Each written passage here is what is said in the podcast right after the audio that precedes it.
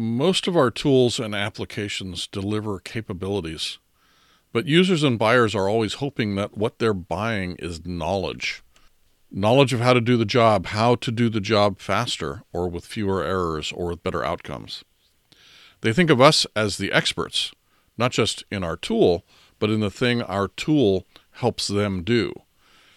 And if we don't put the knowledge in, then our users have to figure it all out by themselves they have to become experts in our tools when they really just want to be experts in their jobs. Hi, this is Nils Davis, and you're listening to episode 129 of the Secrets of Product Management podcast. Today's episode is about putting knowledge in your product. Now, you can find the notes for this episode at the Secrets of Product Management website at secretsofpm.com, and you can join the Secrets of Product Management community at secretsofpm.com/community. This episode is brought to you by my Product Management Grad School. This is a 90 day product management mastery program provided by me for individuals and teams. I'll work with you to build a clear roadmap for your product management career, develop your product sense and product thinking, grow your expertise in strategic leadership, and develop persuasion and storytelling skills to enable you to lead through influence. If that sounds like something you need, check out pmgradschool.com to learn more. And now on with the episode. I originally wrote the article this episode is based on in 2017, five years ago. Things have actually changed a lot since then, but I'm still typing this in an application, Notion, that wasn't available then, but that still doesn't do enough, in my opinion, to provide knowledge. On the other hand, I think you can see the trends. Even if it's basic knowledge that everyone knows, putting it in your product will make your product more valuable and, of course, the more knowledge you can embed, the better. And there's a ton of good examples of products that did this. Instagram, originally with its filters, was the first photography application that didn't use dials and sliders to enable you to fix your fi- picture. They just put in these filters that if you clicked on them, they created a pleasing outcome. That was game changing. Now, every app, of course, does that now, but back when Instagram first came out, every other app was sliders and buttons. I always use LinkedIn as an example of this. You know, they they have when you set your profile up, they always have this guidance of you know the most successful pro, profiles have you know an about section or whatever it might be. Now I've had my LinkedIn profile, I've set it up, had it set up for so long, I don't get those prompts anymore, but I'm sure they still have them. Uh, other great examples from the old days when I was getting started in product management, the SAP reference model was an example of SAP was able to go into companies and say, hey, we want to be your back office, meaning we want to do your financials and your accounting and your manufacturing automation and stuff like that. And the reason you should trust us is that we have studied all these different companies. We know what the best practices are, and we will put the best practices into your implementation. Now, was that totally true? Not necessarily clear, but what did it help SAP dominate that market and crush huge, huge number of other competitors? Yes, it did. The iPhone's visual voicemail is another example of built in knowledge. If you think about voicemail, and, and you may or may not remember these days of voicemail where you actually had to dial a special number, hit number keys to say whether you wanted to listen to your message or delete a message or rewind a message or forward the message or save it. And of course, when you got the iPhone, visual voicemail was just built in. I'll say a little bit more about it in a minute. Uh, Slack has the Slack bot that helps you onboard. That was another kind of game changing interaction at the time.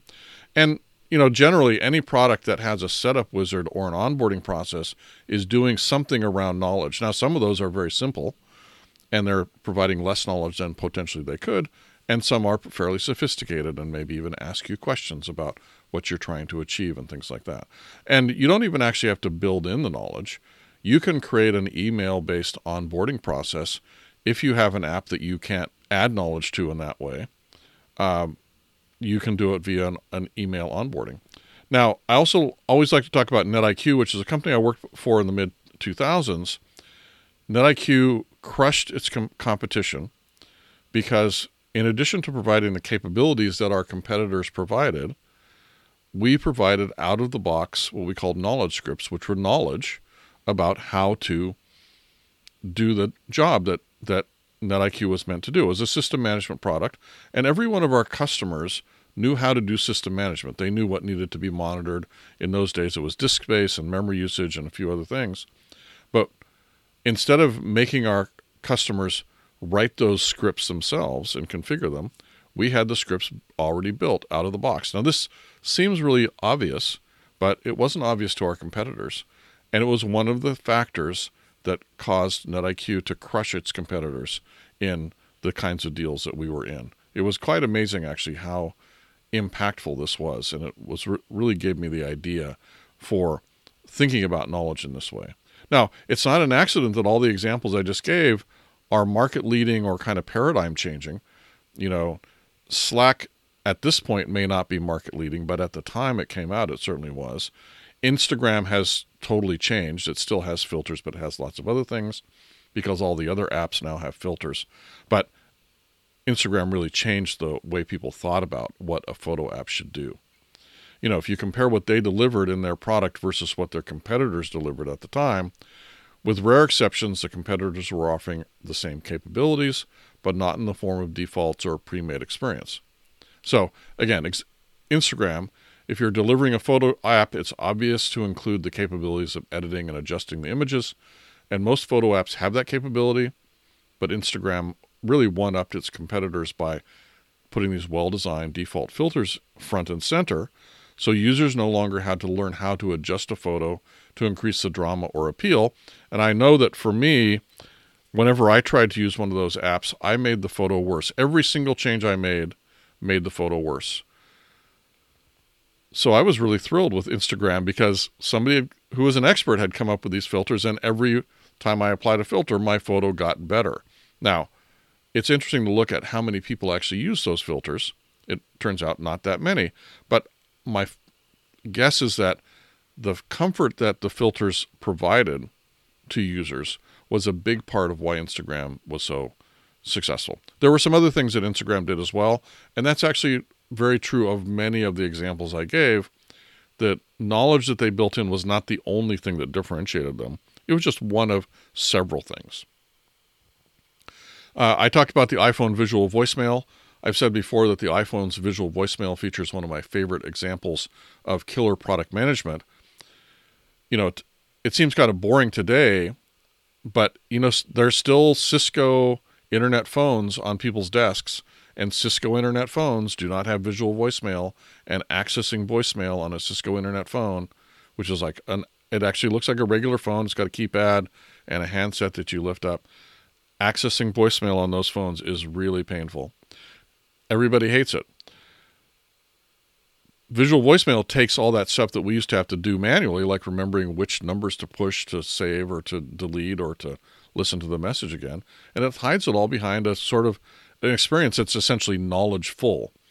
Now, the iPhone was the first cell phone with this feature built into it, according to Wikipedia. The reason I love it as a product management example is also because I suspect that the amount of effort spent by lawyers working with AT&T to get AT&T to agree to give the access to AT&T voicemail at the time the iPhone was released was probably almost as much as the actual development effort of the visual voicemail capability itself.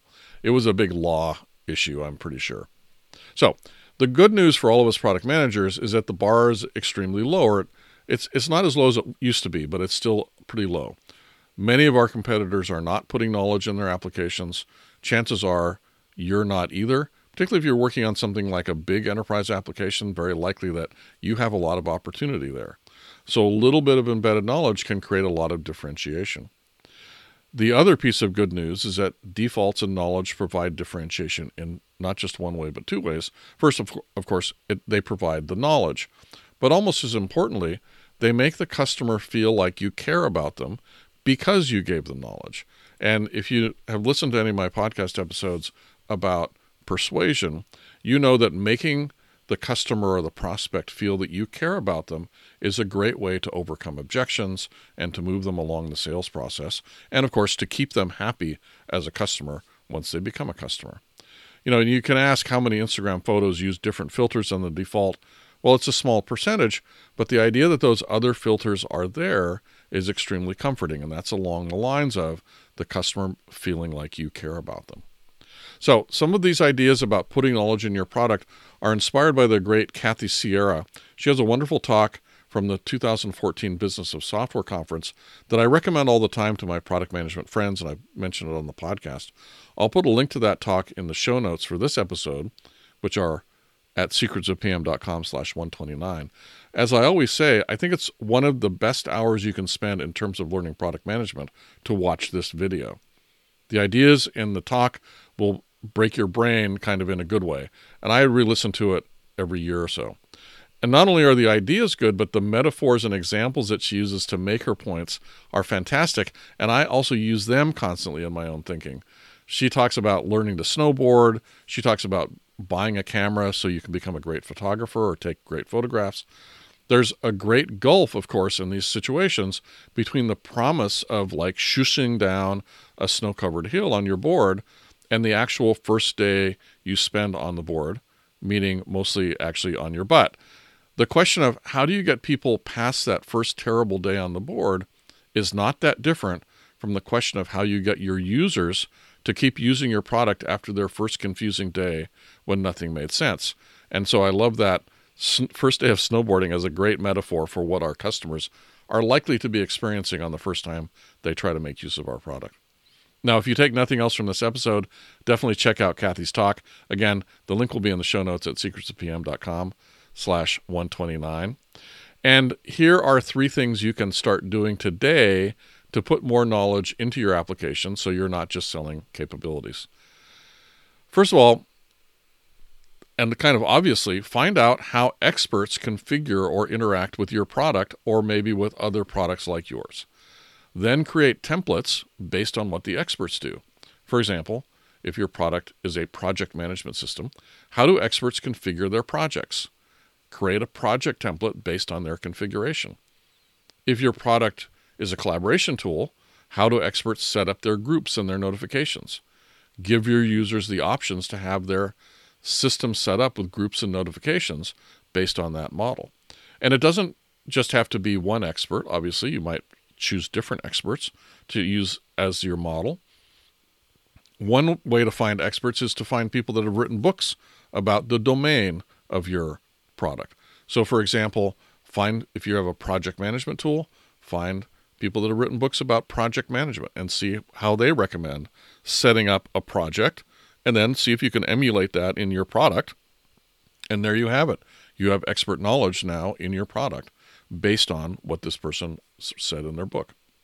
Second, look for situations in your application where most users take the same steps in the same order most of the time. You can then make that set of steps the default and make it achievable in a single action.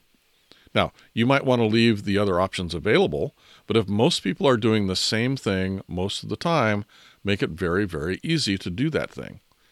This is an example of kind of the wisdom of the crowd not expert knowledge, but it's still knowledge. You know, you're finding out what it is that your users always do. Now, you might have even known this in advance, but you know, you can certainly learn it from how customers use your product. You can have instrumentation in your product to figure that out.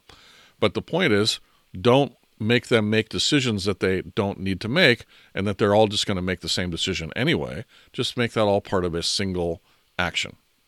Now, the third thing you can do is you can also use your own insights into how the product should be used to get the most value. Now, this is especially valuable if your customers are not currently getting as much value as they could, and you learn about that and you say, why are they using it that way? That's the dumb that's a dumb way to use it. So you want to give them the smart way to use it. Now sometimes this is because the steps to achieve the value are complex or they're easy to forget or they're error prone. Sometimes it's because you expect the user to do some work outside the application to achieve the benefit. A great example of this is retrospectives. All of us tool builders know that our customers will be more successful over time if they do retrospectives, just as we will be, right? If we do retrospectives as part of our development process and our process of building things, we are going to get a lot more effective. And there's actually very strong research data that says how much more successful we and they will be. It's like a 25% bonus over teams that don't do retrospectives. However, there are very few project management or collaboration or development tools that actually directly support retrospectives. And you can imagine if you have a project management tool or d- development tool, even if you can't do it perfectly, if you put some amount of retrospective capability into your product and your competitors don't have it, at a minimum, you have a good differentiator. And ideally, your customers will actually get the value of the capability in retrospectives in this example, and that will enable them to beat their competitors. In other words, by putting retrospectives into your product, the retrospective support, and knowledge about how to do good retrospectives and how to manage the outcomes of retrospectives over time, if you're doing project management tool, your customers are going to get more successful faster. They're going to have better outcomes. They're going to beat their competitors, which means they're going to grow and they're going to buy more licenses, and it's a virtuous cycle. So, those are three things you can start doing looking at what experts do, looking at what most of your customers do, making that the default, and of course, looking at what you know your customers should be doing in your product that maybe they aren't doing and building that in. So, I'd love to hear your stories of how you're putting knowledge into your application. You can leave a comment or drop me an email. You can leave comments on the show notes at secretsofpm.com slash 129. If you have other good examples of applications that include knowledge, I'd love to keep building my list. It's a little bit long in the tooth at the moment. I know there's a lot of other good apps that, that do have knowledge built in, and it's becoming more and more of a thing. I hope you found these ideas useful. I think there's always opportunities to put more knowledge in your software, and your customers will love it, and they will love you. And thanks to Product Management Grad School for sponsoring this episode. You can find more information at pmgradschool.com. Please check out the show notes at secretsofpm.com. Leave a comment or a like. That's always great.